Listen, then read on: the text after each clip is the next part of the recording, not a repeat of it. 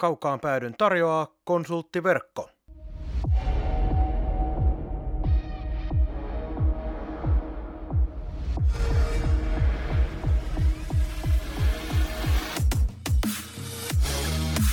Tämä on Kaukaan pääty.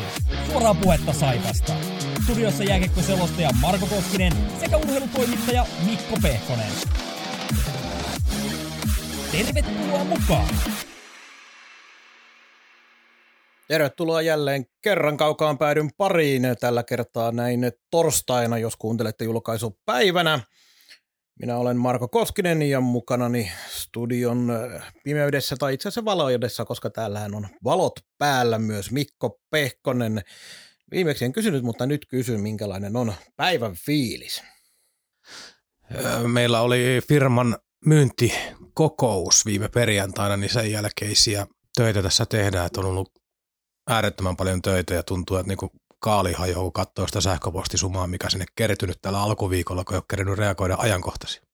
Aika paljon asiaa meillä tällä kertaa lähetyksessä, koska on paljon tapahtunut ja vihdoin ja viimein päästiin pelaamaan ihan oikeasti jääkiekkoa ja tietenkin tuo Saipan ensimmäinen viikko ei kauhean mairittelevasti lähtenyt käyntiin. Siihen palaamme tämän jakson loppupuolella, mutta lähdetään ajankohtaisilla asioilla liikenteeseen. Saipa julkaisi oman positiivisen tuloksensa, taloudellisen tuloksen. Ei se paljon posille jäänyt, mutta tässä tilanteessa valtavan hieno juttu, että sentään päästiin tuohon, mutta aika paljon se vaati kaiken maailman tukia ja myöskin reagointeja pelaajarintamalla viime kaudella. Mitäpä tuossa taloudesta muuta voi sanoa kuin, että jollain tavalla ehkä saatiin pidettyä vielä pää pinnalla. No varmaan just noin, selviytymistaistelu ja siellä oli avustuksia se plus 600 000 muistaakseni oli ja liika osinko oli sitten sellainen, mistä en edes tiennyt mitään. Plus 200 000, joka oli itse asiassa se erä, joka nosti tilikauden tuloksen plussalle. Ja mielenkiintoista sinänsä, että liikalla on tällainen puskuri ollut, mistä on päässyt jakamaan osinkoja. Siellä on ilmeisen hyvin mennyt myöskin korona-aikana tai sitten TV-sopimuksista on tullut niin rutkasti rahaa, että ei ole keksitty mihin käyttää. Tota... sitten yksinkertaisesti laitettu vaan vähän sukan varteen sitä osinkoa ajatuksena, että koska on mm. tällainen tilanne. Niin ja voi olla, että siellä on jotain pääomia ollut sisällä ja nyt kun on tota seuroilla ollut koronan takia vaikeimmat ajat, niin on poikkeuksellisesti päätetty sieltä jotain nostaa uloskin. En, en tiedä. Tämä on, mulle tämä liigan osinko on ihan uusi, uusi asia, että en ole perehtynyt tarkemmin. Mutta äh, huonoja tilikausia on takana useampia, niin kyllä se nyt just sanomattakin on selvää, että omaa pääomaa siellä on syöty ja en tiedä onko Saipa miten paljon fiksailu liikaosakkeen arvoa taseessa, että kuinka paljon siellä on näitä kikkailuja takana, mutta eihän tämä tie nyt yksinkertaisesti voi jatkuu ilman, että joku ulkopuolinen raharuiske tulee tai lähinnä tarvitaan niin omistajia tai sijoittajia, tai sitten tota, ton normaali toiminta täytyy saada plussalle, että ei tässä nyt niin pidemmän päälle vaihtoehtoja ole. Toki tuo korona-aika, kun on tuossa noin taustalla, niin se tietysti pitää ottaa huomioon, joten ei ole ihan täysin verrattavissa aikaisempiin kausiin, mutta jos ajatellaan näin, että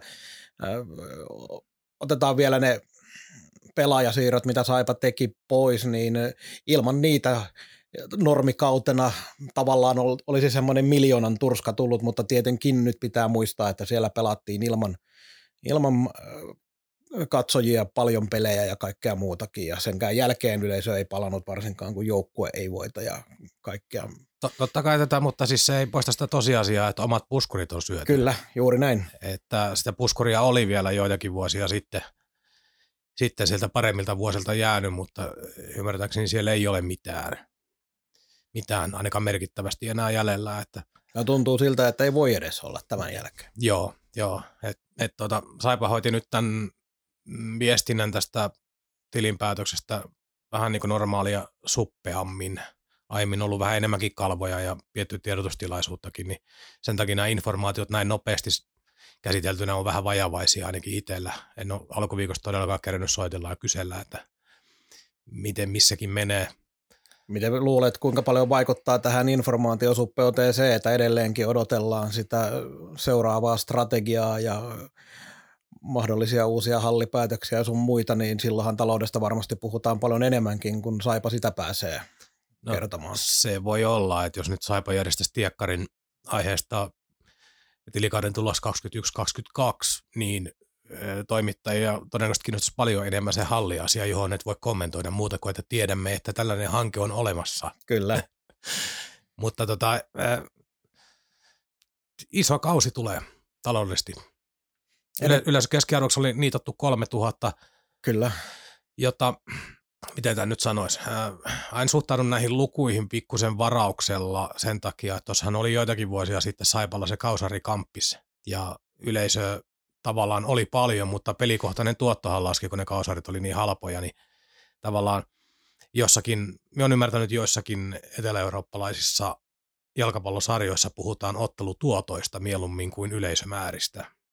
Niin ja sitten pitää vielä, kun ajatellaan, Suomessa aika usein tuntuu siltä, että kun tämä yleisö tavoite julkaistaa joukkueiden tai seurojen osalta, niin sen jälkeen suurin osa saattaa hyvinkin ajatella niin, että se on juuri sellainen, millä päässään plussalle, mutta näinhän ei välttämättä ole, koska se tavoitekin voidaan olla laskettu sen mukaan, jolla saadaan esimerkiksi parisataa tuhatta voittoa tai joku tällainen summa, se nyt oli ihan hatusta vedetty, mutta joka tapauksessa se ei välttämättä tarkoita sitä, millä seura pääsee nolatulokseen, jos tämä toteutuu ja nämä, nämä sponsorirahat ovat mitä ovat sitten. Niin. Mutta toi on, toi on täysin totta. Me tiedetään yleisökeskiarvo tavoite, mutta me tiedetään mikä on budjettiin piirretty, eli tavallaan mitä tavoitellaan, voittoa, nollatulosta, mitä. Kyllä.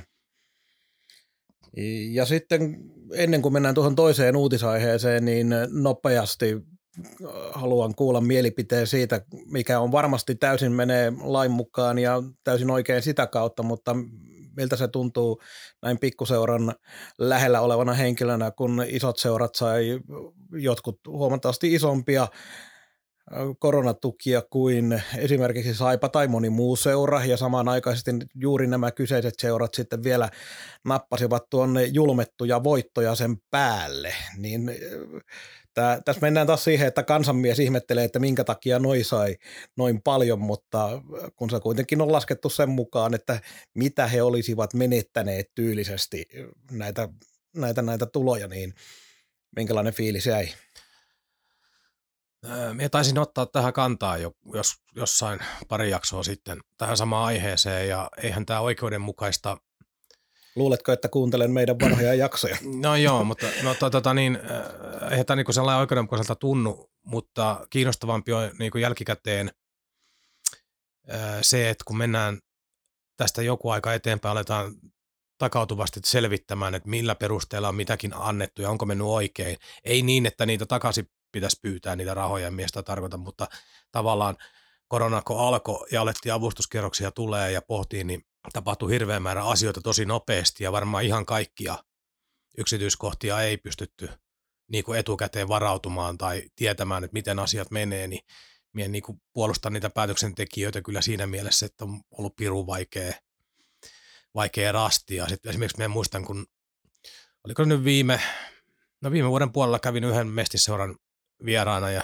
juttelin heidän puheenjohtajan kanssa, niin hänkin esimerkiksi kertoi, että nämä kriteerit, joilla näitä myönnetään, kun myönnet, ää, sinun pitää perustella, että kuinka paljon sitä tavallaan menetät, esimerkiksi jos halli on suljettu, että sieltä saa katsojia. Ja esimerkiksi sellaiset ää, organisaatiot, jotka on, ää, jotka on tota niin, pyörittää hallitapahtumaa niin, että ne myy pääsyliput, mutta esimerkiksi kahvila, kahviotoiminta on sovittu vaikka junioreiden kanssa järjestettäväksi, että juniorit maksaa X summan sille mestiskiekkoa pelaavalle seuralle siitä, niin hyö saa sen rahan, mutta se junioripuoli ei välttämättä sit saa tukea siihen, että hyö maksaa, maksaa siitä oikeudesta pyörittää kahvioa, mutta hyö ei ole ottelutapahtumia. Tavallaan tämä on niinku, liikassa Oy-bisneksestä on niinku yksinkertaisempi asia hoitaa. Tuolla on paljon surullisempia tarinoita tuolla taustalla. Kyllä, ja näistä varmaan kuullaan jossain vaiheessa paljon enemmänkin, koska jossain vaiheessahan ihmiset alkaa puhumaan, että mitä kaikkea tapahtuikaan. Sitten se toinen uutinen Saipan ympärillä noin kahdeksan vuotta pyöreästi talossa ollut viestintä- ja markkinointipäällikkö Jussi Viljakainen jättää Saipan ja siirtyy u- uusiin hommiin. Sulla oli Mikko mahdollisuus olla pari vuotta suunnilleen, jos oikein nyt muista hänen kanssa samaan aikaan, aikaan talossa. Minkälainen muutos tämä Saipalle on? Nythän Saipa hakee siihen uutta, käsittääkseni oliko joku vuokranfirman kautta vai mikä olikaan, nyt meni hieman nopeasti tämä uutinen ohi. Ja se ei ollut vuokrafirma, mutta siis yhteistyökumppani, siis käytännössä head, tekevät headhuntauksia etsivät Kyllä. henkilökuntaa. Eli, eli rekry, rekry tehdään sitä kautta, Joo. niin minkälainen fiilis nyt ensinnäkin, miten sä Jussin tätä uraa kommentoi, aika vaikeina aikoina loppujen lopuksi joutui tuota hommaa tekemään? Joo, tota, tota, tota. Tämä loppupää oli, oli vaikea, vaikea. Koronat ja siihen joukkueen heikompi menestys ja vähän ylimääräistä kohua ja itse tiedän sitä samaa tonttia hoitaneena, että kun joukkueella menee huonosti, niin se viestintä- ja markkinointi-ihminen ei kuulu niihin, jotka voi vaan niin sulkea somen ja viestintäkanavat ja lehdet ja keskittyä omaa hommaa, kun hänen hommaansa on myös tietää, mitä keskustellaan. Ja, ää, erittäin raskaita, raskaita aikoja tavallaan tähän periodi ei tullut myöskään yhtään sellaista palkintokautta, että olisi niin joku joukkue tai joukkue olisi pärjännyt erityisen hyvin, että tavallaan se työhedelmäkin jäi niin kuin saamatta. Kuitenkin minä ainakin suhtaudun näihin niin, että organisaatiot kokonaisuutena voittaa näitä juttuja, vaikka aina totta kai pelaajat ja valmentajat sen kunnian loppuviimeksi saa, mutta sieltä taustalla tehdään ne työt, mikä mahdollistaa heille sen Kyllä. ammattiharjoittamisen. Jussi on, teki tosi pitkän pätkän. Se itse, itsekin vähän yllätti, kun lähtöilmoitus kun tuli, niin katsoin sitä vuosimäärää, että katsoin, hitto, se oli noin kauan. Että tavallaan nämäkin vuodet mennyt aika nopeasti, nopeasti sitten. Ja pestihän on pirun kovaa, että esimerkiksi omilta ajoilta, mitä siinä nyt kuusi vuotta pyöri täyspäiväisenä ja sitä ennen osa-aikaisenakin useita vuosia, niin, niin, niin ei sitä työmäärää niin kuin ulkopuolelta pysty tajumaan, tajumaan, että sillä on mitään tekemistä normaalin työn kanssa. Sulla on yksi palkka ja sinä 24-7 pelikauden aikana hälytysvalmiudessa periaatteessa. Eihän se tietenkään nyt mene niin, että sun pitää öisin pitää puhelimen äänet päällä, jos joku sattuu jotain soittamaan, mutta siis se valmius, että jos sun työpäivä alkaa seitsemältä ja tulee jotain akuuttia kriisiä päälle, niin se voi jatkuu ihan mihin vaan, tai pelipäivät oli itselläkin normaaleja, tiedät, Justillakin on, aamulla herätään varhaan ja kotona ollaan sitten jossain 10-11 välillä. Ja aamulla ollaan toimistolla mahdollisesti vaikka kahdeksalta tai ainakin työt aloitetaan vaikka 7-8 väliin. Se on armotonta rallia plus, koska kansalle tätä viihdettä tehdään, niin siellä on aika, sanotaanko muistaa silloin itsekin oli töissä, kun kuitenkin avopuoliso, avopuoliso oli taloudessa, niin, tai on edelleenkin sama. Niin, Hyvä tarkennus. Niin, koska, koska ne olisi voinut syödä senkin suhteen ne vuodet kyllä ihan hyvin, niin tavallaan sellainen ajatus, että olisiko vapaa lauantai ja tehtäisikö jotain, niin pystyi katsoa kalenterit suoraan niin kuin talvelta sellainen parikymmentä lauantaita, että ei, koska me pelataan joko kotona tai vieraissa, mutta pitää olla niin kuin töissä, valmiudessa tekemään. Niin tuossa kun sanoit, että kukaan ei yöllä soita, mutta veikkaan, että aika monta kertaa työasiat on niin sinulla kuin Jussillakin tullut uniin. Että... On tullut ja itsellähän oli, oli silloin aikanaan. Minä pidin ö, homman aloittamisen jälkeen noin vuoden ajan puhelinta niin, että oli ääni tai värinä ja sitten minä poistin ne. Minä aloin illalla, kun kotona päätin, että työnteko loppui, niin laitoin puhelimesta ihan kokonaan kaikki äänet ja värinät mäijälle, kun yksi klassikko oli se, että alkoi tulee näitä viikonloppuja, perjantai ja lauantai, niin näitä, sanon nyt ihan suoraan näitä helvetin baarisoittoja, että joku make jostain soittaa ja muistat siihen, että kuka pelasi vuonna 1993 niin numero seitsemän. Siis tällaisia puheluita, niin ihan pelkästään näistä irti pääseminen. Ja toinen oli sitten tämä häirikkö, häirikköosasto, joka onneksi loppui sitten kokonaan, kun oppi olemaan vastaamatta eikä seurannut puhelinta tämä, kun riittävän monta tappioa, niin siellä kännissä soitellaan ja haukutaan aika rumillakin sanoilla koko organisaatio ihan paskaksi, niin tota, sellaisten kuunteluhan kanssa loppui sitten kokonaan. Toki niitä muita digitaalisia kanavia pitkin tuli ihan kiitettävä määrä silti, että ei niitä pakoon päässyt, mutta silloin pääsit valikoimaan, milloin siellä niitä luet. luet mutta tämä nyt meni sivuraiteelle tämä homma. Ää, erittäin vaikea pesti täyttää, täyttää No tässä tullaankin juuri siihen, mikä on nyt se Saipan kannalta aika mielenkiintoinen tilanne. Siellä ei ole urheilujohtajaa, jota ihmetellään aika moneltakin kantilta ja monelta taholta ja toistaiseksi näyttää siltä, että ainakin vähän aikaa nyt mennään vielä näin ja nyt on myös sitten markkinointipomona pesti. Ja sitten kun tiedetään, että Saipassa se markkinointipomo ei pelkästään mieti sitä, että millä tavalla myydään vähän lippuja, vaan siinä on niin paljon liikkuvia osia, niin aika vaikea täyttää taas tuohon sellainen henkilö, joka tekee intohimoisesti töitä seuran eteen nimenomaan, eikä pelkästään sen palkan eteen. Joo, ja sitten se, mikä rajoittaa myöskin niin kun oikeiden ehdokkaiden määrää, niin minun mielestä markkinointi- ja viestintä pomon pestissä, niin niin kuin sanot, niin se ei ole mikään harjoittelijan paikka. Sinun pitää tulla tekemään suoraa tulosta miljoon liikevaihdon organisaatioon. Ja tässä ei voi ajatella, ainakaan mien pysty kykene ajattelemaan niin, että siihen voi tulla jotenkin uh, urheilun ulkopuolelta ja alkaa, alkaa tota, niin, tota tekemään, koska urheilu liittyy niin paljon narratiivi, narratiivin luominen, historian ymmärtäminen, uh, tavallaan lajikulttuurin ymmärtäminen, että sä pystyt viestimään sitä tavallaan lajien ominaiseen tapaan. Niin se on helvetin tärkeää tuolla, tuolla pestillä ymmärtää, mikä se kohdeyleisö on. Niin, niin sen takia me, että vaikka olisi niinku, äh, erilaisia markkinoinnin ammattilaisia pilvin pimeän markkinoille, mutta sellaisia, jotka on irrotettavissa johonkin järkevään liksaa, liksaan ja tota, ymmärtävät urheilusta, niin ei niitä nyt hirveän paljon ole. Jostain jonkun kommentin juuri luin, luin sen tyyppisen, en enää muista oliko Twitterissä vai missä olikaan, mutta sen tyyppisen, että tuohon pitäisi nyt joku nuori innokas, mutta kun ei oikein nyt haluaisi, että tulee taas joku kesäharjoittelija hoitamaan tuota hommaa, joka ehkä kolmen vuoden päästä osaa sen. Joo, emme mekään niinku usko tuohon, että se nuori ja innokas voi olla vaikka sinne someviestinnän puolelle hoitamaan tiettyjä ruutuja, mutta se, että se ottaisi kokonaisuuden haltuun, nyt puhutaan kokonaisuudesta. Kyllä. Niin se on, se on hankala, hankala juttu ja sinänsä meidän sen enempää Jussin pään sisään haluan mennä ja tietysti juteltu tästä ratkaisusta jotain jossain kohtaa, enkä halua hänen puolestaan puhua, mutta koko ton homman luonne tietää, niin tämä kahdeksan vuotta on niin pitkä aikaa, että en yhtään ihmettele, jos siellä on niinku paristot vähissä, tuossa oli vielä tuo korona-aika. Minun mielestä Jussikin taisi jossain sanoa tai viitata siihen, että tuntuu, että ei ole, ää, niinku, tai lähenee ainakin koko ajan se hetki, että tuntuu, että ei ole niin paljon annettavaa tai niinku vaikeampi uusiutua, niin silloin pitää niinku nostaa kytkintä.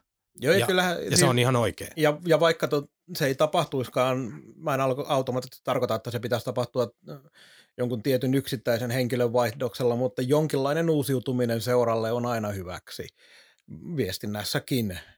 Eli Joo. esimerkiksi Saipalla niin on saanut hyvää palautetta ja paljon mainetta sosiaalisessa mediassa näistä laadukkaasti toteutetuista huumoripätkistä, mitä on tehty pelaajajulkistuksiin ja muuten, mutta aina voi olla tietynlainen freesi sekin, että tulee uusia ideoita ja lähdetään uusille urille. Se ei välttämättä tosiaan tarkoita sitä, että vaikka Viljakainen olisi tuosta eläkeviran napannut ja pysynyt talossa, niin se, se muutos olisi silti voinut olla ihan hyvä.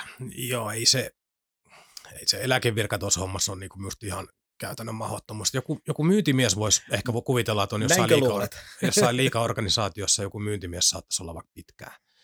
Pitkään. Mutta tuossa tuli Flasarina mieleen niitä, niitä aikoja, kun oli ihan viimeisiä, viimeisiä viikkoja töissä, niin muistan, että silloin esimies sanoi minulle, sanoi minulle kun keskusteltiin vähän, vähän noista työajoista, kun sanoi, että se on painettu kuusi vuotta niin kuin ihan tukkaputkella duunia ja aika vaatimattomalla korvauksellakin mielestäni siihen aikaan, niin tuota, muistan, kun sano, puhuin niistä ylityötunneista, niin hän, hänen vastauksensa minulla oli se, että onko joku pyytänyt sinua tekemään enemmän kuin kahdeksan tuntia päivässä. Musta oli sellainen niin, kuin, sellainen niin pysähtynyt hetki itselle, että jaha, tämä keskustelu taisi muuten loppua tähän ja kiitos. Me palataan näihin asioihin hyvin todennäköisesti sitten, kun me istutetaan Viljakaisen Jussi meidän kanssa juttelemaan Saipan vuosista ja uskoisin, että mä saan olla siinä sellainen kuunteluoppilas, kun te käytte läpi niitä asioita, mitä, mitä tuo homma vaatii, mutta me kiitetään tässä vaiheessa Jussia. Hän ei ole vielä poistunut talosta, mutta hetken kuluttua poistuu näistä vuosista ja Saipan eteen tehdystä työstä ja palataan sitten tosiaan jonkinasteisen haastattelun kanssa myöhemmin asiaan. Sitten jatketaan liikan asioihin ennen kuin päästään Saipan peliin kiinni ja otetaan mekin esille. Tässä ei välttämättä tarvitse hirvittävän pitkään roikkua, koska ollaan kuultu aivan varmasti jokainen liiga-aiheinen podcast ja ei välttämättä tarvitse olla edes liiga-aiheinen. Saattaa olla, että jonkinasteiset luontopodcastitkin ovat ottaneet liikan nettisivut tapetille. Onhan tuo nyt aivan naurettavaa tuo touhu. Ja jotenkin vaan tuntuu siltä, että vaikka, koska aikanaan kun Digia Liika tästä omasta yhteistyöstään julkistivat, niin siellä puhuttiin uudesta hienosta fanikokemuksesta ja kaikkea muuta, niin siellä varmasti taustalla on paljon asioita, jotka sinänsä toimii taustajärjestelmissä sun muuta, mutta kyllähän tässä nyt vähän jää sellainen fiilis, varsinkin kun ollaan pyöritelty tätä miljoonan euron hintalappua, että siellä on muuten liikan toimistoa kusetettu ja rankasti. siis, en, siis tavallaan olisi niin paljon sanottavaa, että samaan aikaan on niin ihan sanaton olo.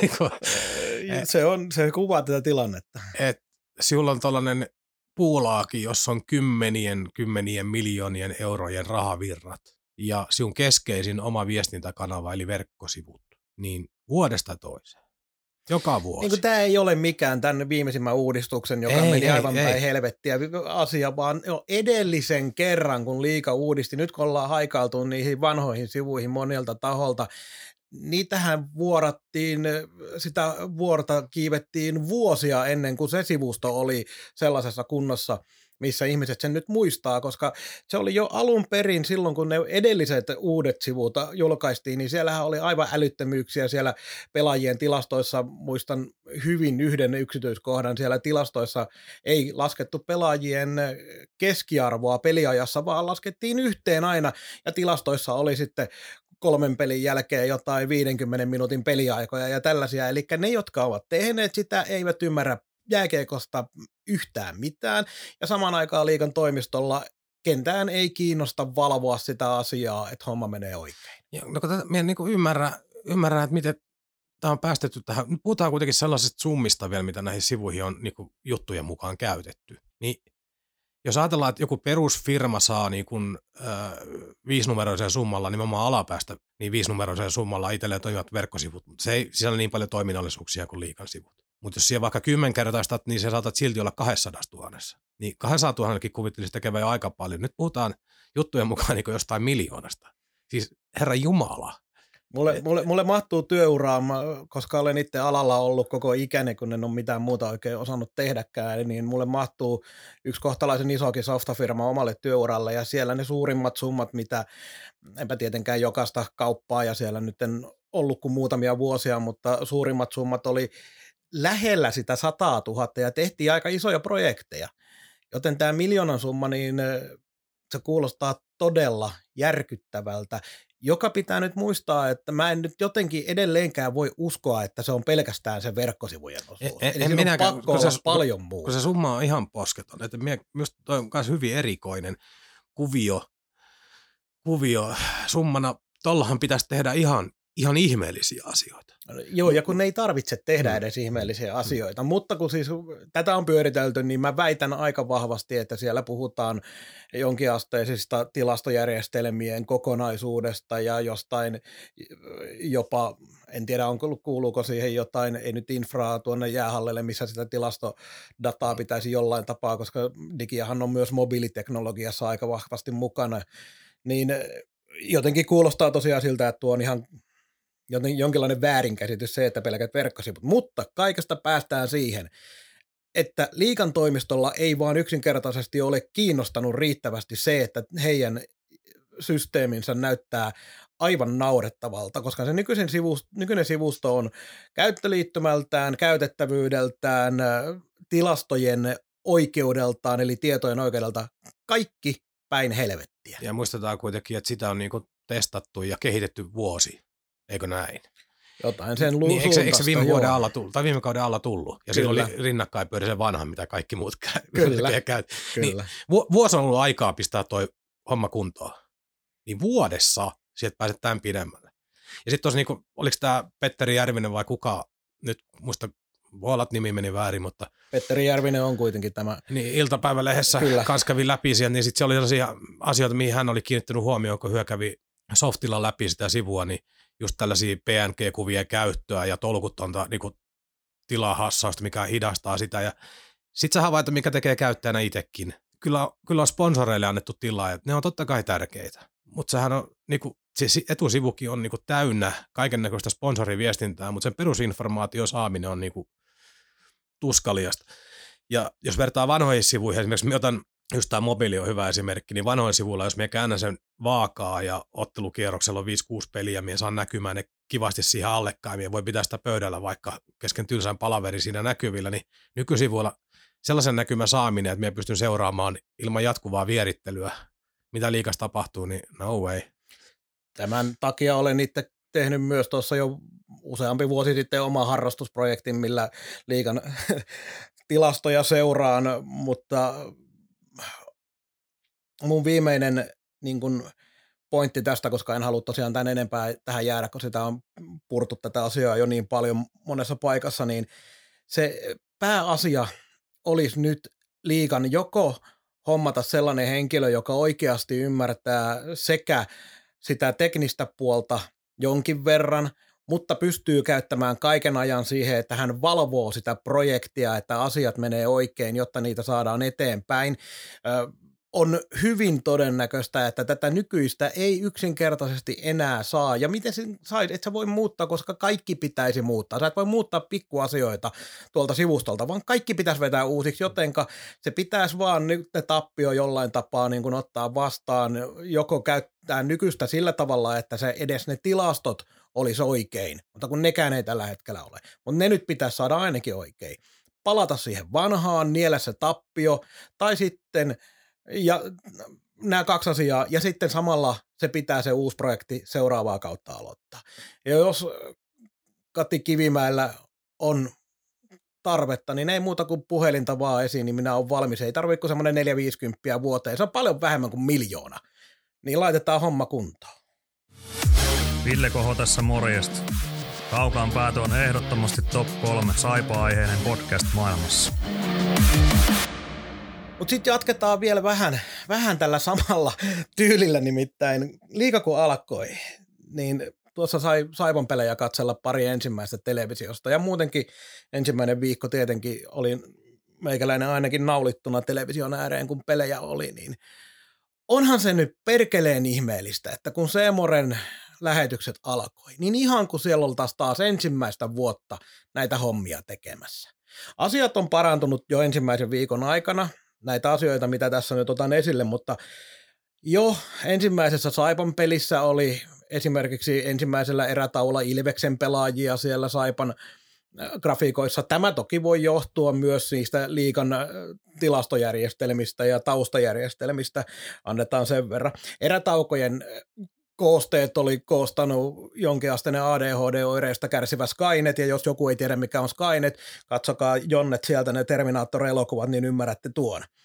Kalpaottelussa, missä Saipa oli, niin siinä ohjaaja leikkasi useamman kerran, kun katseltiin hidastuksia jostain maalista tai muusta tilanteesta, niin leikattiinkin kesken hidastuksen ennen kuin mitään nähtiinkään, niin jonnekin yleisöön tai luisteleviin pelaajiin kentällä aivan kun nämä ei, äijät olis, tai naiset, en tiedä kumpia on, niin ihmiset olisi niin kuin ensimmäistä kertaa ohjaamassa jääkiekkoottelua. Puolitoista tuntia pelin päättymisen jälkeen alkaa ensimmäiset koosteet pikkuhiljaa tulla, tulla ihmisten katsottavaksi. Siellä on koosteita, missä oli, oliko ensimmäisellä Jukuripelissä oli pelkästään yksi HPK-maali IFK-pelistä. Oli Jukurit KK-pelin kooste. Siellä on koosteita, missä äänet tulee pelkästään vasemmalta kanavalta. Aivan järkyttävä määrä pieniä virheitä, ja jos joku ihmettelee sitä, että no kyllähän nyt pelit nähdään, niin ei kai se nyt ole niin vakavaa. Eihän näitä nyt perkele voi vasurilla tehdä, vai voiko? Ilmiselvästi voi. Oletko sä ehtinyt katsomaan edes televisiosta hirveästi muita kuin Saipon pelejä? No en ole itse asiassa kattonut. Mä katsoin sitä Tappara Tepsi sitä viirinnosta peliä ja sitten Saipan pelit, ei muita. Kuvauksestahan nyt, tai ohjauksesta nyt paljon samaa mieltä. Siellä on ihmeellisiä leikkauksia.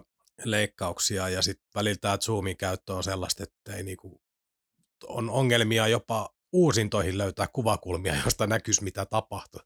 Muistan tota, esimerkiksi, esimerkiksi oliko lauantai-peli, kun Olkkonen heitti sen Korhosen tota, huhtamaan päälle, Kyllä. päälle niin löydettiin niin reverse-kamera löytyi loppujen lopuksi, mistä saatiin selvää, että mitä siellä tapahtui ja kuka siellä oli.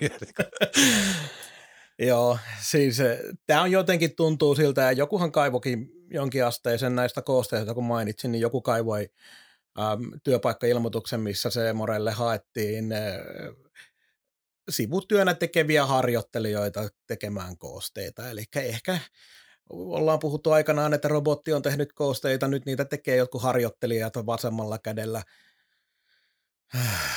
En tiedä, milloin tästäkin hommasta päässään niin kuin siihen. Puhutaan kuitenkin taas näyteikkunasta ja voisi kuvitella, että liikaakin kiinnostaisi. Toki rahat on saatu jo, niin kiinnostaako enää tämän jälkeen, että millä tavalla asioita viedään eteenpäin, mutta toivoisin, että nämä hommat hoidettaisiin. Sisältö on toinen asia, siihen ei, se on aina makuasia, että minkälaisia haastatteluita ja kuka siellä selostaa tai kuka hoitaa jonkinasteisia viihdejaksoja. Ne on makuasioita, niihin ei kannata edes, mutta tekniset seikat, kyllä ne pitää saada kuntoon. Hei, yksi asia jäi vielä mun tuosta äskeisestä listasta. KK Saipaottelun perjantaisen matsin lehdistötilaisuudesta tietenkin äänet puuttu kokonaan kunnes sitten ne tuli varmaan tuntia myöhemmin sinne jollain tapaa päälle liimattuna, että en tiedä, mutta eiköhän me jäädä odottelemaan tämänkin kanssa parempia aikoja ja mennään sitten Saipan aiheisiin. Äsken kun minä pääsin päästämään vähän höyryjä, niin sitten se on Mikko sinun vuoro, koska, koska U20 Saipan joukkueen kauden alku on ollut varsin mainio oliko näin, että kuuden ottelun jälkeen ei ole vielä yhtään kertaa jäänyt joukkue täysin ilman pisteitä ja siellä on viisi voittoa. Otto Hokkasella, Roope Turusella 10 pistettä ja 17-vuotiaalla Antti Virtasella kahdeksan paunaa. Et siellä on ihan mukavasti saipa tämän homman aloittanut, mutta tota noin, koska me ei olla kumpikaan ainakaan tällä hetkellä U20-pelin asiantuntijoita, jos nyt muitakin meidän peliasiantuntija-asioita saattaa joku ehkä kyseenalaistaa, mutta 24 joukkueen U20-sarja, jos 15 joukkuetta liigassa tuntuu paljolta, niin toi 24 joukkuetta alkaa olla jo aika valtava määrä. Joo, sehän jakautuu sitten jossain kohtaa. Kyllä. Jossain kohtaa, oliko marraskuussa vai mitä. Mutta kuitenkin me, me katsoin ihan järkytyksen, kun toi sarja alkoi, että et 24 jengiä saa mahdollisuuden yrittää että et mit, mitä helvetin järkeä tässä on, että tuhrataan tästä syyskaudesta pari-kolme kuukautta siihen, että annetaan kaikille mahdollisuus. Siellä on niin, kuin, niin hienoa kuin onkin, että joku Otto Hokkanen ja kumppanit tekee siellä pisteitä, vastassa pyörii karhukissoja ja, tutoa ja tämän tällaisia, niin voisiko heille pelaajana kuitenkin olla kehittävämpää pelata joku tyyliin tapparaa ja tepsiä ja kalpaa vastaan koko ajan? Ihan vaan kysyn. Ja jos taso ei riitä, niin sitten seuraavana vuonna aloitettaisiin vaikka alempaa ja yritetään nostaa takaisin. Mutta kun tää, lähti tämä aikanaan tämä pelleily siitä, kun liikaseurat onnistui kiristämään jääkiekkoliitolta ne mandaattipaikkansa ASM, tai no U20 nykyään, mutta ASM sillä mandaattipaikat ja äh, sitten haluttiin, että siellä saisi muutkin joukkueita olla, niin sitten sarjahan levisi 15 ja 16 ja mitä ihmettä, niin puhun vaan niin yksittäisten pelien laadusta eikö ne kehitä niin pelaajia kaikkein parhaiten? Tätä samaa keskustelua on käyty liikan ympärilläkin, tämän 15 joukkueen kohdalla.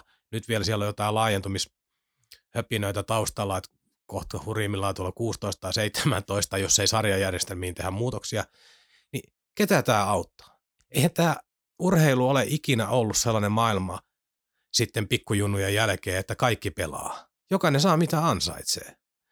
Tämä niin Pirkka Antilan johdolla Kiekkoliitto on näitä sarjaremontteja tehnyt, sehän on myös yksi niin kuin ikiliikkuja, että näitä pitää muutella koko ajan. Et mikään malli ei kestä vissiin kahta vuotta putkeen. Lähestulkoon kausittain tulee joku sarjajärjestelmän muutos. Et, et, et mikä vittu siinäkin on? Et eikö ne vaikutukset nähdä niin kuin pitkällä aikavälillä? Annetaan aikaa vaikka muutokselle kolme, neljä vuotta. Katsellaan sitten, missä mennään. Tämä jatkuva vempauttaminen, mutta, mutta tämä oli tämä kaikkein hurjinta. Tämä 24 joukkoa, antaa kaikkien yrittää. Et, et mit, mitä helvettiä Siis, Siis me, siis tämähän on kilpaurheilua. Tuo, tuolta se on kilpaurheilua. Ne, jotka ei pärjää, niin pelaa eri pelejä. Ne, jotka pärjää, niin taistelee kirkkaimmista asioista. Ja aina annettaisiin mahdollisuus siihen, että jos sä oot riittävän hyvä alempaa, se tulet ulos. Tai jos sä oot liian huono y- ylös, niin se tut alas. Mikä tässä on niin vaikeeta? Ja varsinkin kun liiton puolella ei tarvitse miettiä osakesopimuksia eikä muutakaan, vaan tämä on nimenomaan, mikä mainitsit, tämä liika seurojen kiristämällä tapahtunut mandaattipaikka, niin se on aloittanut tämän pelleilyn ja se Niin. jatkuu. Ja sitten on vielä ongelmana se, että kun meillä on vielä mennyt tässä näin viime vuosina ja aika pitkään todella hyvin maajoukkuetasolla U20-kisoissa ja muissakin nuorissa on mennyt hyvin, niin se on vaan sellainen juttu, että jos me tuota nuorempien sarjoja heikennetään koko aika sillä tavalla, että siellä no parhaat pääsee tietenkin valtavan liikajoukkueen määrän takia myös pelaamaan jo liikaakin aika paljon.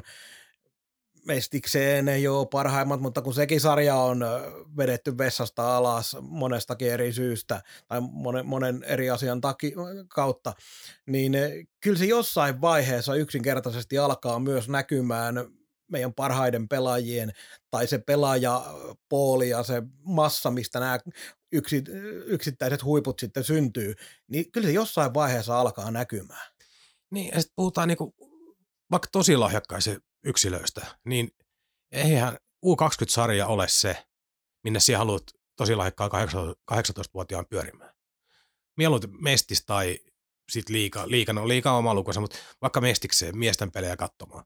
Se U20 tarjoaa mahdollisuuden sellaisille, mitkä on niinku alaikäisiä, se 17-16, niille, jotka pelaa niinku ikäistään vanhempia vastaan, niin niillähän se tarjoaa niinku kovuutta positiivisella tavalla. Mutta tosi lahjakkaille tyypeille, niin tuo sarja on ihan läpimeno keikka ja haluan vielä tuohon aiempaa täsmentää, jos meidän aikaisempia jaksoja ei ole joskus kuunnellut, niin mihin tämä kiristäminen liittyy, niin tähän liittyy siihen, että liikaseurat, en tiedä kuinka vakavissaan, mutta ainakin ajatuksen tasolla uhkaili sille, että hyö perustaa oman akatemiasarjan, jossa tavallaan niin U20 liikaseurat perustaisi oman sarjan, jos on uhkana se, että ne tippuisi jääkiekkoliiton alaisesta sarjasta alas. Niin sen jälkeen betonoitiinkin kaikkien niiden paikat ja sitten mahdollistettiin vielä se, että alhaalta kuitenkin pääsi nousee, että siellä on nyt sitten pyörinyt tutoa ja ketä kaikkea siellä nyt on käynyt, käynyt pyöriin, mutta tällainen tähän samaan jääkiekkoliiton ja liikan väliseen sopimukseen, jonka tarkkaa sisältöä en tiedä, mutta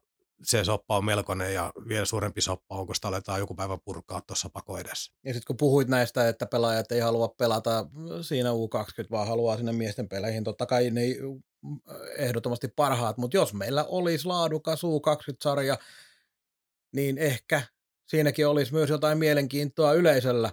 Nythän nämä on, en ole pitkään aikaan kyllä Leijona TVtä, kun se aikanaan sekin meni homma ihan mäkeen, mäkeen kun ruudun, ruudun lähetyksestä vielä jonkin aikaa, jokuisia vuosia sitten näki U20-pelejä, mutta nyt ne on jossain Leijonat TVssä ja herra tietää, jos kyllä minä ne sieltä löydän, mutta ihan kaikki ei löydä eikä ainakaan vahingossa niihin törmää. Niin kyllä se sarja on myös piilotettu sitten sen jälkeen. En tiedä kuinka ta- tahallista se sitten on, että koska sarja on heikkotasoinen, niin pistetään se piiloon.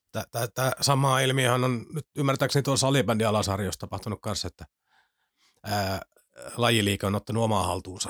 Se sama, mikä jääkiekko teki. Kyllä. Teki ja tota, ajatuksena varmaan tehdä siinä ihan tolkuton määrä rahaa, kun mummot, sukulaiset, ystävät ja kaverit ostaa niitä pelejä sieltä. En tiedä, miten menee. Ja... Veikkaan, no, että tolkuttomia määriä rahaa ei ole tullut seurojen taskuun tästä. No, vaikea sanoa.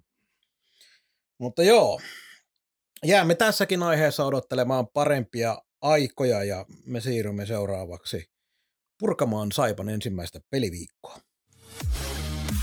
Kaukaan pääty. Suoraa puhetta Saipasta. Nyt kun tämä jakso tulee tosiaan torstaina ulos, mutta me emme tiedä millä tavalla on käynyt eilisessä pelikaan Saipa-ottelussa, mutta me keskitymme tuohon viime viikkoon.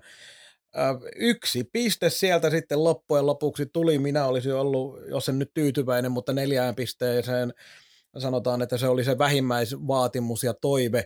Ihan mukavasti oli ekassa kotiottelussa yleisöä verrattuna tähän vallitsevaan tilanteeseen 3300 Mutta kaiken kaikkiaan jotenkin siitä vaan jäi sellainen fiilis, että deja vu, ollaan jälleen pisteessä yksi, mutta nyt kun tässä ollaan valitettu koko jakso, niin kyllä kai sieltä nyt jotain positiivistakin löytyy.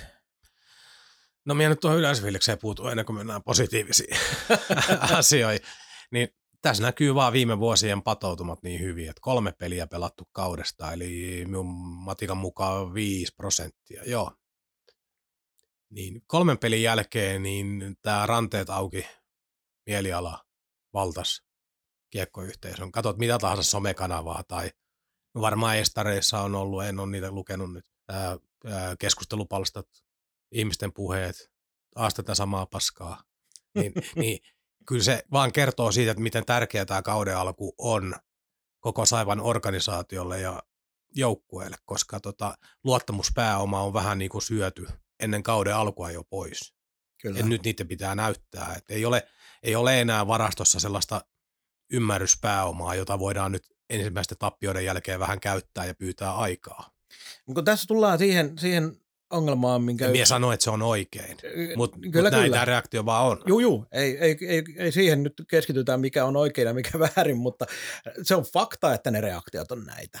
Ja jokaisen oma fiilishän on kuitenkin se oikea. Kaikilla on oikeus siihen omaan fiiliksensä, missä mennään, mutta tuossa noin piti tarkistaa ja toden totta, kun yksi kaveri vinkkas, niin jos otetaan viime kauden ensimmäinen ottelu ja sen kokoonpano, niin nyt muistetaan toki, että Viitasalo on sivussa pitkään, joten se tekee vielä yhden loven tähän, mutta seitsemän pelaajaa on mukana Saipalla nyt siitä, mikä on viime kauden kokoonpano, joten jos puhutaan jostain pelitavan opiskelusta, että tämä nyt kestää vuoden verran, että tätä aletaan opettelee niin kuin edes pohjia, niin siellä on aika, aika monta pelaajaa, jotka ei ole vuotta opetellut tai vähän yli sitä pelitapaa. Joo, eihän, tämä, vaikka miten on kuultu kalvosulkeisia siitä, miten paljon kalpassa vaihtuu Pekan projekti aikana pelaajat eka vuonna ja toka vuonnakin ja muuta, niin eihän tämä nyt kuitenkaan tavoitetila ole. Et siitä on varmaan niin kaikki voi olla samaa mieltä, että yksi yhteinen, yhteinen ystävämme Twitterissä kommentoikin johonkin minun kirjoitukseen, oliko eilen, niin, tai tiistaina siis, niin, että et tavallaan kun ajateltiin, että projekti vuosi yksi, projekti vuosi kaksi, niin kyllähän tämä niin kuin joukkueen rakenne huomioiden niin on ehkä enemmän 1,5 Kyllä, kuin 2. juuri näin. Ja siis se, että niin kuin mainitsit siitä, että Kalpankin aikana vaihtui pelaajia, Lukonkin aikana varmasti vaihtui pelaajia, mutta nämä joukkueet ei kuitenkaan ole, ole veljiä keskenään, että siellä on joka tapauksessa yksilöitä ja jos ne samat, tai ne yksilöt, jotka Kalpan aikana vaihtui, jos ne sopi siihen Pekan hommaan paremmin, kuin esimerkiksi nyt tällä hetkellä Saipan tämän kauden joukkue, niin sitten se vaan on niin.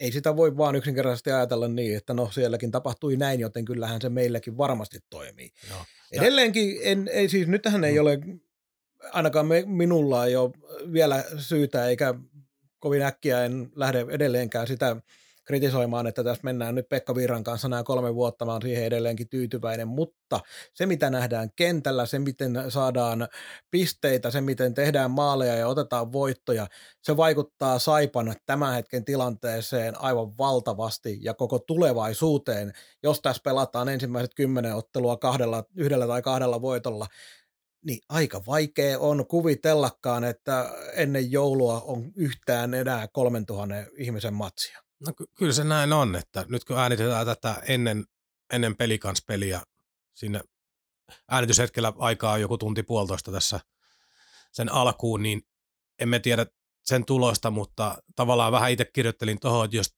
tämä eka viikko 1,3 tappioa, niin se nyt oli ja meni ja siellä oli pelillisesti paljon hyviä juttuja. Mutta jos tämä toinen viikko menee vielä vihkoon, niin sitten ollaan niin minikriisin äärellä en puhu kriisistä, mutta minikriisistä puhun. Koska se ahdistus, mikä tarttuu sit pelaajiin ja ympäristöön, niin se on niinku kertaa kaksi siihen, mitä nyt on nähty. Nyt vielä sitten saatiin sellainen ikäviä uutisia, että Fitzgerald ja Lipiäinen on sivussa toistaiseksi ja ainakin katsotaan päivä kerrallaan. Fitzgeraldin tilanteesta en tiedä, en löytänyt mistään, pelas pelin loppuun, mutta en löytänyt mitään, mitään vammatilannetta, minkä olisi voinut sanoa, sanoa, että tuossa tapahtui jotain. Lipiäinen loukkaantui ensimmäisessä erässä lauantain pelissä. Ää, siellä oli maalin takana jonkinlainen hyvinkin pieni törmäys vastustajan pelaajan kanssa, kun luistelivat ohi, ei mitään siis rikkeitä eikä mitään, vaan ihan normaali tilanne. Ja pelas vaihdon loppuun, kävi seuraava vaihdon yrittämässä, mutta ei pystynyt sitten jatkaa peliä, eli en lähde arvailemaan mikä on, mutta jotain siinä meni rikki, mutta toivottavasti ei pahasti millään tavalla, koska nyt kuitenkin päivä kerrallaan on myös Lipiäinen. Siinä on kuitenkin kaksi kovaa pelaajaa siinä mielessä, että vaikka Lipiäinen ei ole vielä päässyt, onko yhtään pistettä vai yksi, mutta kuitenkin niin on todella hyvin liikkuva pelaaja ja sellainen, mikä sopii tuohon Pekan saplunaan ainakin mun mielestä tosi hyvin. Ja Fitzgerald kuitenkin on yksi meidän vaarallisimpia pelaajia tällä hetkellä ja tämä, mitä mä sanon, niin tarkoittaa sitä, että kun otetaan Fitzgerald on laukonut eniten ja sitten myös hänen XG-arvonsa, tiedän, että kaikki ei näistä maali odottamista sun muista välitä, mutta kertoo kuitenkin jonkin verran siitä, että Fitzgeraldin laukaukset on tullut vaarallisista paikoista ja sellaisista oikeista maalintekopaikoista. Eli siinä on sellaisia pelaajia kuitenkin, mitä tuonne kentälle tarvitaan ja kaksi kappaletta, kun Saipan tuosta kapeasta rosterista putoo pois, niin ei ole hyvä. Kyllä, pitää paikkansa. Ja nyt sinne rosteri on nostettu sitten Verpikki ja Ojantaka, äh, Ojantakainen, anteeksi toi Loimaranta. Joo, ja Christian Pospisil onneksi pääsee Joo, totta kai myös. pääsee takaisin, mutta niin tavallaan tuossa on se parin pelaajan rotaatio Kyllä. aika lailla tällä hetkellä. Ja sitten ei tiedetä, ketä Lahdesta tänään pelaa, mutta meillä ilmeisesti oli vähän sellaista vihjeä, että yksi puolustajakin, jos mahdollisesti tippunut vielä tänään treeneistä pois, ei nyt siitä puhuta, kun ei tiedetä, onko pelikunnossa vai ei. Katsellaan. Ainakin oli, ainakin oli vielä tähän aikaan, kun nauhoitellaan kokoonpanossa. Niin, niin mutta tota, puolustuspäähän kaikki jutut olisi vielä niin monin verroin pahempia, kun siellä sitä rikkoutumisvaraa on niin oikeasti yhtään. Se on näin. Et se on sitten Laakso seuraavaksi sisään. Ja hyvä nuori poika, mutta varsinkin jos kokeneemmasta päästä lähtee pelaajaa pois, niin alkaa puolustuksen keski laskea jo huolestuttava paikka. Mutta jos mennään nyt niihin positiivisiin asioihin, niin mä olen tähän kerännyt vähän tämmöisiä puhtaita papereita klassisesti. Kenelle niitä jakelen, niin vaikka kumpikaan maalivahdeista ei pystynyt sellaista superpeliä pelaamaan, jolla niitä voittoja oltaisiin napattu, niin kyllä mä nyt kuitenkin vielä katson, että molemmat aloitti hyvin. Yksi helppo Kuopiossa Nikelle, mutta seuraavaa helppoa todennäköisesti odotellaankin sitten taas pitkään. Koskiranta näyttänyt todella hyvältä. Aloitusprosentti on 67, ja muutenkin keskikaista on aloitusympyrässä onnistunut hyvin. Siellä on Morandilla ja Fitzgeraldilla 58-57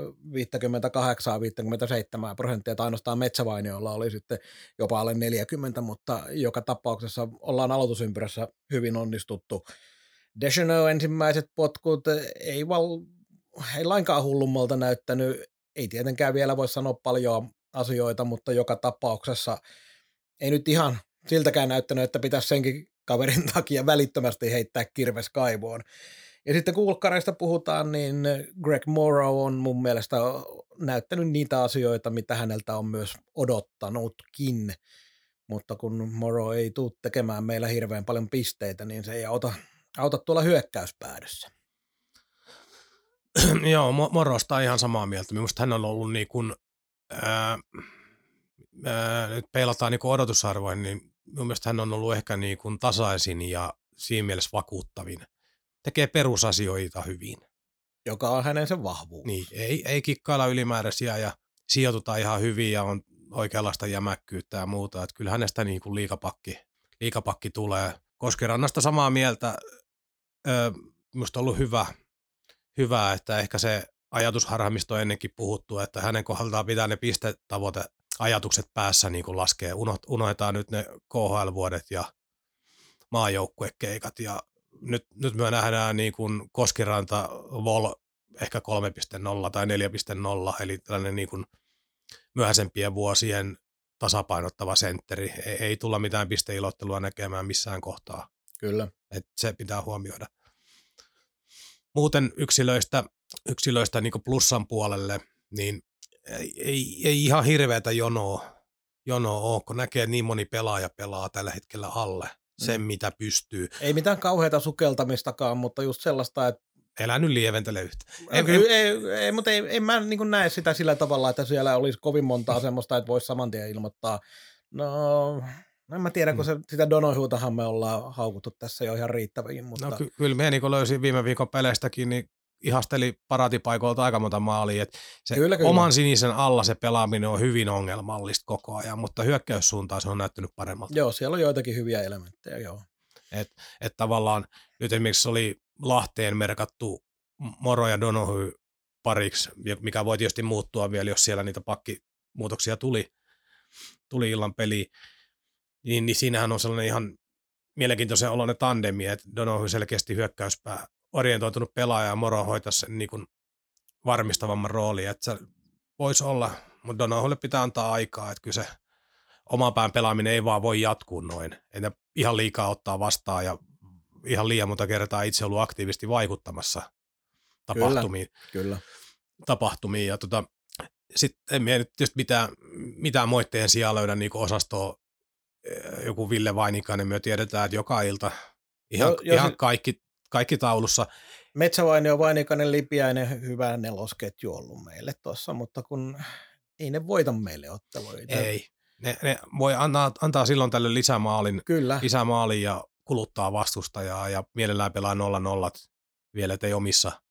Mutta he ovat hoitaneet oman hommansa juuri sillä tavalla niin kuin pitääkin. Lipiäiseltä mm. voidaan odottaa mm. vähän enemmänkin, mutta ei hänkään nelosketjussa niitä pienillä peliajoilla pysty sitten myöskään tekemään. No. Ja kyllä minä tykkään sitten, pitää sanoa vielä, niin Olkkonen on jäänyt mieleen, että myös hän niin kuin väläyttelee myös hyökkäyssuuntaan niitä juttuja, mitä hänellä on. Vaikka yrittikin pistää huhtamaan pitkälle sairaslomalle se oli jyräämällä. Oliko se Korhonen. Oli Korhonen, joo, jyräsi aika vauhdilla huhtamaan päälle omassa päädyssä, mutta varmaan oli Olkkosellakin aika, aika huojentava olotila siinä vaiheessa, kun huhtamaan sieltä jatkopeliä. Ja no, kun minä katsoin sen tilanteen siis Töllön kautta ja Töllön kautta ja tota, niin eka reaktio oli se, että jaha, nyt tulee turpakäräät ja siinä alkoi vähän hierontaa tuleekin. Ja sitten kun tuli se uusinta, mistä se loppujen lopuksi kunnolla näki, niin, näki, niin tota, oho, että tota, nyt, nyt, nyt Joel, Joel, Joel, Joel, että tota, ymmärrän, että pelataan loppuun, mutta huhtamaan niin täysin puolustuskyvyttömästä asemassa siinä, että kaveri tulee hirveätä kyytiä päin, eikä Korhonenkaan voinut mitään. Etkö, pitäähän sun mennä maalille. Kyllä, kyllä, eikä ollut menossa millään tavalla päin, vaan oli menossa ihan selkeästi siinä. Oli hyvää tilaa ja aikaa mennä ohi, kunnes tuli Jyrä nimeltä Olkkonen. Ja mm. Mutta hieno taklaus siitä huolimatta, vaikka menikin omaa veskaria täysin päin. Joo. Ja sitten tota, ennen kuin menen sinne miinussektoriin, koska niitä haluan kuitenkin luetella, vaikka kielsit melkein äsken. En niin, kieltänyt, en niin, tota, pelaajat kun on käsitelty, niin plussaksi lasken myös tota, Kouvolan ää, esityksen niin kuin isossa kuvassa. Et pysyttiin paljon kiekossa, pystyttiin pelin virtausta hallitsemaan pitkiä pätkiä. Et se oli niin kuin se oli lupava esitys, mutta siihen samaan niin sit voi laittaa myös miinusmerkit perään. Maalipaikkojen luominen on tosi vaikeaa. Ihan niin kuin huippulaadukkaat maalipaikkoja, niin se hallintaa nähden niin pysty, ei hirveästi luoda. Ja KKlle tuli tosi vaarallisia vastaiskuja.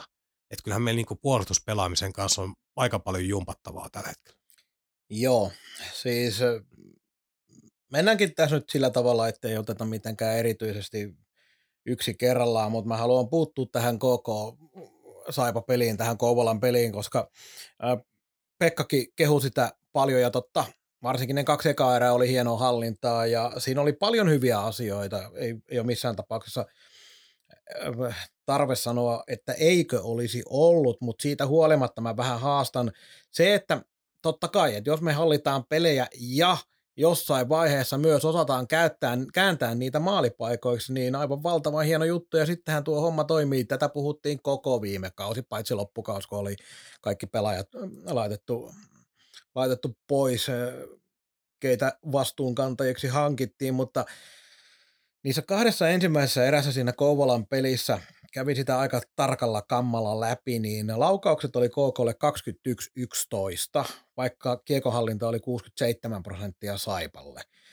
Ja Saipalle viisi laukausta, joista tuli kaksi maalia ja kolme muuta laukausta ykkössektorilta. Okei, sillä oli kuusi laukausta, mutta yksi näistä laukauksista oli Fitzgeraldin ohjaus siinä omassa tilanteessa, missä se teki myös maalin. niin viisi laukausta semmoiselta ykkös-kakkossektorilta sillä hallinnalla kahteen erään kuulostaa helvetin vähältä. Onhan se vähän. Et se ei niin kuin auta. Saman aikaan KK 12 laukausta niiltä samoilta sektoreilta. Eli siitä huolimatta, että me hallittiin pelin virtausta ja kaikki tämä mantra, mikä on tietysti tärkeää virrankiekossa, niin siitä huolimatta KK vei maalipaikat mennen tullen. Että ei, ei niin kuin auta. Ja koko pelissä, ää, mä puutun taas näihin, tai otan taas esille näitä maaliodottamia, niin 3,2 KKlle ja 1,8 Saipalle. Eli se oli vielä selkeämpi KK peli kuin sitten Lappeenrannan peli, vaikka Lappeenrannassa peli oli isompi lukema, isommalla lukemalla. Ja se, mikä mua huolestutti tosi paljon, oli se, että KKhan jo meidän pakkeja laidasta läpi oman maalin takana, eli meidän maalin, Saipan maalin takana, lukuisia kertoja siellä tuli sellaisia taklauksia, ja ne johtuu siitä, että pakit ei pääse nostaa peliä ylöspäin, että et kun pelitavan mukaisesti haetaan pienillä syötöillä omalla alueella, syötellään pakkipakkia, syötellään taaksepäin ja haetaan nostoa, mutta kun niitä ei vaan paikkoja löytynyt, niin KK tuli jatkuvasti ja pääsy vielä, kun kotona pääsee pelaamaan ja villitsemään sitä kotiyleisöä, kun siinä fanikatsomon edessä isketään keltamustaa laidasta läpi oikein voimalla. Niin se syö fyysisesti, henkisesti ja antaa vastustajalle kaikki avaimet. Niin mä en ihan siihen niin kuin, varauksetta sanoa, että se oli kauhean hyvä peli Saipalta, vaikka siellä oli se hallinta, vaikka siellä oli paljon hyviä elementtejä. Joo, no niin kuin, niin kuin itse sanoin, että me, myös siinä oli pelin virtauksen hallinnassa oli paljon hyvää, mutta ei, Kyllä. kaveri saa tosi vaarallisia hyökkäyksiä paljon ja omat maalipaikat vähis, niin kuin äsken ynnäilit, että ei, eihän ole niin kuin kaukana ehjästä, ehjästä, että siinä oli vaan niin kuin parempia merkkejä. merkkejä, mutta toki siitä on pitkä matka siihen, että miten murtaudutaan maaliedustalle ja samaan aikaan taas itse hävitään niitä maaliedustoja. Ää, nyt yksi niin kuin mielenkiintoisimmista maaleista taas vähän aikaa, kun noita viikon maaleja kerkes ynnäillä, niin tämä Siikosen tekemä maali 1-2 taisi olla se. Joo. Niin oikein kattelin, pari kertaa piti katsoa uusintana se, että mitä tässä tapahtui juuri, niin molemmat pakit oli miestensä perässä vasemmalla laidalla keskustassa oli Olhaveri ja sitten se oli niin Fitzgeraldin kohdalta tuli se äijä. Kyllä. Niin tiedä, oliko molemmat hyökkäät sitä mieltä, että puolustaja tai ainakin toinen puolustaja on paikalla vai mikä siinä oli, mutta ei niinku minkään valtakunnan reaktio siihen Siikosen liikkeeseen. Näytti todella hölmöltä. Joo, ja siis mä, me ollaan samaa maalia kelailtu, minäkin sitä kelailin paljon ja se tietenkin pitää muistaa, nyt totta kai pakit oli missä sattuu, jonkun olisi pitänyt paikata se maali edusta, se on ihan selvä asia, mutta jotenkin tuntuu siltä, että Fitzgerald ehkä vähän, koska se näki, että siinä on Ulhaver, niin yksinkertaisesti ajatteli, että toi, ei hänen tarvitse mennä sitä omaa paikkaa sinne alaspäin enää ottamaan, koska siellä kaveri on va, va, ö, varmistamassa, mutta kun se oli siellä aloitusympyrässä, oli Siikonen Fitzgeraldin kanssa, ja Siikonen kaatui sinne, ja sen jälkeen tuli myöhemmin sieltä vauhdilla ja yllätti Va- Fitzgeraldin ihan täysin, eli Fitzgerald unohti kokonaan, että siellä on yksi kaveri vielä tulossa. Joo. Ja hänen piikkiin mä sen laittaisin loppujen lopuksi. Oli, oli, oli. siis hirveä vauhtietu hänellä oli, oli ja Olhaverhan katteli puolustajaa viivasta. Hänen, hänen katsehan ei ollut edes siikosessa. Ei ollut, ei ollut. Ja hän oli seisovin jaloin vielä kaiken päätteeksi. Ja Fitzgeraldin Myös... oma reaktiokin näytti vähän siltä, että mm ties siinä vaiheessa mm. helvetti mun mies. Mutta sitten tämä pointti maaliedustoista. Sitten 2-2 maali. Ihan roiskasu viivasta. Moro ei pystynyt pitämään miestä. Kyllä. Ää, Lappeenrannassa oliko se nyt Mannisen 0-1 maali.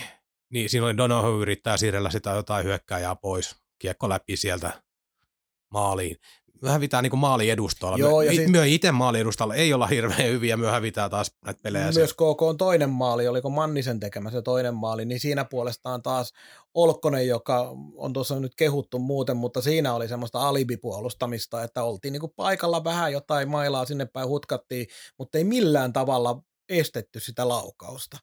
Et, Manninen teki se eka maali, tarkistin. Okei, okay, eli se on se to, kuitenkin se toinen maali. No toisen erän maali KKlta, niin tällaisia virheitä ja ne maksaa nyt paljon hintaa sitten, koska itse ei tehdä paljon maaleja.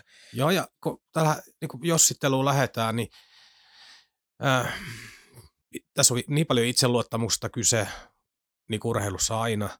On, on viikko sisältänyt myös sellaisia käänteitä, joista me ei tiedetä, tietenkään tiedetä, mutta niin kuin, mitkä olisi voinut kääntää tätä kelkkaa toiseen suuntaan. Kuopiossa siellä oli Metsävainio ylärimaa, ää, loppuhetkillä oliko Fitzgerald, joka täräytti rimaa, sieltä piste kaksi Kyllä. mahdollista. Kouvolassa kolmannen erässä Dejanö veti rimaa ylärimaa. peli olisi ollut, oliko, olisi ollut 3-0 siinä kohtaa, muistaakseni. Saattoi olla jopa näin, mutta siellä oli kuitenkin niitä paikkoja pistää. Irvingilläkin oli hyvä paikka pistää. Se ei tainnut kolista rimaan tai tolppaan, vaan olisiko siinä ollut torjunta. Mutta joka tapauksessa siellä oli maalipaikkoja pistää se kolmeen nollaan. Niin, eli tavallaan niin tällainen momentumeja, jotka olisi pelejä voinut kääntää, niin yksikään niistä ei kyllä kääntynyt saipa eduskaan viime viikolla. Ei. Äh, mielenkiintoinen yksityiskohta muuten tuosta Kouvolan pelistä. Siinä jatkoajalla Saipa oli alivoimalla, niin siellä oli Koskeranta, Moro ja Irving oli koko sen kaksi minuuttia. Kentällä oli vähän puhki olevaa kaveria, mutta tuo kolmikko hoiti sen aika hyvin, sen homman. Joo, ja, ja Nekosta nyt on pakko sanoa, siis kolme peliä, joo, mutta kyllähän toi Irving näyttää vähän pelottavalta, kun hän on kuitenkin Maalahden ohella meidän niin kuin puolustuksessa. Joo, ja siis herra Irvingin olisi parempi alkaa pelaamaan sillä tavalla niin kuin minä olen odottanut, koska muuten mulla menee toista vuotta putkeen yksi mun ykköshevosista, jota olen, jonka renkaita on pumpannut viime oli Lakatos, josta olin täysin varma, että tämä kaveri tulee tekemään tuhoja, niin jos nyt tuo Irving on joulukuussa jossain Ruotsi Allsvenskanissa, niin sitten alkaa harmittaa jo vähän, mutta, mutta, mutta Kalpapelistä ei olla paljon puhuttu, mutta eipä siitä oikein tunnu. Kalpa oli just semmoinen, just niin hankala kuin odotettiinkin ja siinäkin saipa vei aloitukset, vei kiekohallinnan jonkin verran, mutta ei se oikein ollut Saipalla silti voittoon siinä sellaisia kunnon avaimia. Että Niin ja sitten oli syy siis niinku pelitavallinen tai ketjukoostumuksen löytymättömyys tai henkinen tuska, niin, ja puhutaan, miten tärkeitä maalit on siihen, että se antaa joukkueille ja ää, niinku pelaajille henkisesti happea, niin mitä tekee tällä hetkellä ojan takainen aivan kassalla, enkä tarkoita sitä, että pelaisi huonosti, mutta ei vaan jotenkin ihan väärillä raiteilla koko ajan, ei löydä, mitä tekee Meskane. Tavallaan meidän maalintekosektori on, on vaan niin kuin yössä. Siis tästähän nyt oikein heräs lamppu, koska tästähän mä mainitsin tuossa tuossa pari jaksoa taaksepäin, että nämä kaverit saa hiihdellä harjoituskauden ihan miten haluaa nämä kokeneemmat kaverit. Mutta Meskasen pitää oikeasti alkaa tässä vaiheessa, kun pelit on sellaisia, mistä tehdään pisteitä, jaetaan pisteitä, niin kyllä Meskasen pitää samanaikaisesti Pehkosen ei, Pehkosella ei meinaa kestää kasetti, koska täällä on kissa pöydällä. on nostettu oikeasti kissa pöydälle. Niin Meskasen pitää pistää näistä paikoista, mitä kaverille on siunaantunut näissä ensimmäisissä peleissä, niin niistä vaan pitää pi- kiekot pistää maaliin. Sama pitää kyllä mainita, että vaikka on hyviä asioita tosi paljon myös, ja ennen kaikkea siinä, että omassa päädyssä pelaa hyviä rauhallisesti, mutta pikkasen on myös Kalle Maalahti semmoisissa kesätunnelmissa vielä vähän, että kikkailee ja kikkailee ja sitten menetetään kiekkoa ja tulee huonoa syöttöä tai tulee vastustaja päälle ja pääsee siihen taklaamaan iholle, eikä samanaikaisesti vielä ole ylhäällä pystynyt auttaa joukkuetta. Et nämä kokeneet kaverit, mihin me edelleenkin luotetaan täysin, varsinkin Kölliin, mutta Et, tota, ainakin, ainakin yhdellä ihmisellä on täysluotto Maalahteen. tota, velimies, kehitysvammainen velimies, niin täytti, täytti vuosia, niin se halusi fanipaidan, niin tilasin eilen hänelle Kalle Maalahden nimellä ja numerolla 18 varustetun fanipaidan ja laitoin sinne Saipasopiin tota, tilaus lisätietoihin, että nimmari olisi kiva, niin me odotan, että viimeistään tässä kohtaa Kalle herää. erinomaista. Tämä me luotetaan tähän ihan täysin. Mutta joo, eipä näistä tuosta alkuviikosta tai ensimmäisestä viikosta oikein muuta kauheasti sanottavaa ole. Mun Viimeinen anekdootti oikeastaan voisi olla se, että meinasin saada kaverilta nokkaani, koska äh, kun näitä Saipan pelejä on tullut katsottua jonkin verran tässä ja semmoinen perus, äh, samanaikaisesti kun mulla on joka vuosi joku älytön kannattajan luotto siihen, että vaikka mä itsekin näin, että ei tässä nyt vieläkään ole mestarijoukkue välttämättä jalkeilla ilman jonkinasteista jumalaista välintuloa, mutta siitä huolimatta niin aina tuolla katsomassa varsinkin tulee välillä heitettyä vähän semmoista perus eteläkarjalaista negatiivista läppää, niin se kolmannen erän alku lauantain pelissä, Saipa tuli siihen tosi hyvin siihen kolmannen erän alkuun ja näytti siltä, että okei, nyt päästään niin kuin, tässä hommassa jyvälle ja vedetään semmoinen kolmas erä niin kuin kotona pitää. Niin kaveri vähän kerkesi innostua ja sitten mä sanoin silleen, että odota kolme tai neljä minuuttia, niin omissa soikuun tulee ensimmäinen hyökkäys ja juuri näin kun kävi, niin meinattiin tulla päälle, päälle kaverin toimesta, mutta toistaiseksi vielä selvisin ilman fyysisiä vammoja. Mutta joo, oltiinko me kaikki sanottu tuosta ensimmäisestä viikosta, mitä halutaan sanoa? Kyllä, eipä tässä nyt mene jankkaamiseksi muuten. Että Joo. Ja, ja edelleenkin otanta on tosi lyhyt. On lyhyt, mutta se tämmöinen asia, mille nyt ei minkään voi, ja tätä ollaan harmiteltu jo pitkään, niin sitten tätäkään ei jankata, mutta kyllä se Viitasalo olisi kiva tuossa nähdä. Just tällä hetkellä, mutta ei nähdä pitkään aikaan. Tänään kun nauhoitellaan tosiaan pelsupeli, eli huomenna, eli tänään kun te kuuntelette, niin tiedätte, miten siinä on käynyt ja myös mekin tiedetään. Sitten perjantaina Lalli Partisen muistoottelu IFK tulee kisapuistoon. Siinäkin Saipa saa vielä vähän vetoapua vastustajalta ja se, että on tuommoinen tietynlainen juhlaottelu. Ja sitten no, lauantaina Jyväskylässä.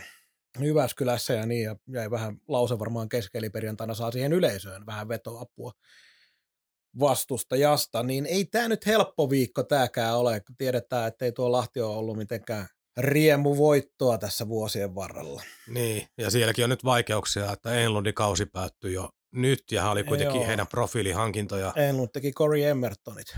Joo, 6-9 kuukautta sivussa, iso juttu, ja sitten oli pakkipäässä oli jotain poissaoloja ja niin poispäin, mutta kyllä, kyllä se on sellainen miten nyt sanoisi, historia on sen verran niin kuin, äh, kylmettänyt mieltä, että joka kerta kun Lahteen menee, niin se siitä tulee tavalla tai toisella väärettömän vaikeaa. Vaikka, siis vaikka pelaajat vaihtuu ja valmentajat vaihtuu ja varmaan toimistokin on vaihtunut monta kertaa sinä aikana, kun Lahdessa ollaan pelattu ja jotenkin tuntuu, että se on vaikeaa melkein joka vuosi. Joo, että siellä on joku niinku huoltajatkin kuunneltu tätä We're Gonna Win rallia niin kuin sen yhden, yhden sata kertaa tuossa elämässään, niin että alkaa osata.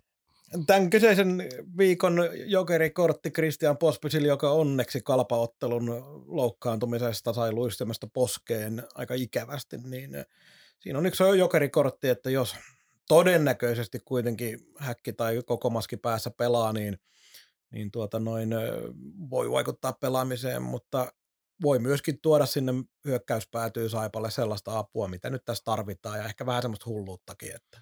Joo, tämä on niin mielenkiintoinen tilanne. Tuossa kun Fitzgerald ja Lipiäinen sivuu Pospisil takaisin, niin ei tässä nyt niin rankasti ainakaan plussalle jääty. Mutta toisaalta Pospisilla on ominaisuuksiltaan pelaaja, äh, no kun se ruutitynnyrin luonne, että 3 plus 0 tai äh, miinus kaksi ja ulos ajo. Kun se, se, hänen upside on niin korkea, niin se pystyy yksinkin tekemään isoja asioita. Kyllä. Jäädään katsomaan tämän viikon pelejä ja toivotaan hieman parempaa suorittamista pisteiden valossa varsinkin Saipalta ja sitten ollaan taas ensi viikolla, en mä tiedä vielä jälleen, että milloin nauhoitellaan, mutta palataan todennäköisesti jälleen ensi viikolla taas aiheeseen. Oikein mukavaa jääkiekokauden jatkoa kaikille ja moi moi. Moi moi. Kaukaan päädyn tarjosi konsulttiverkko.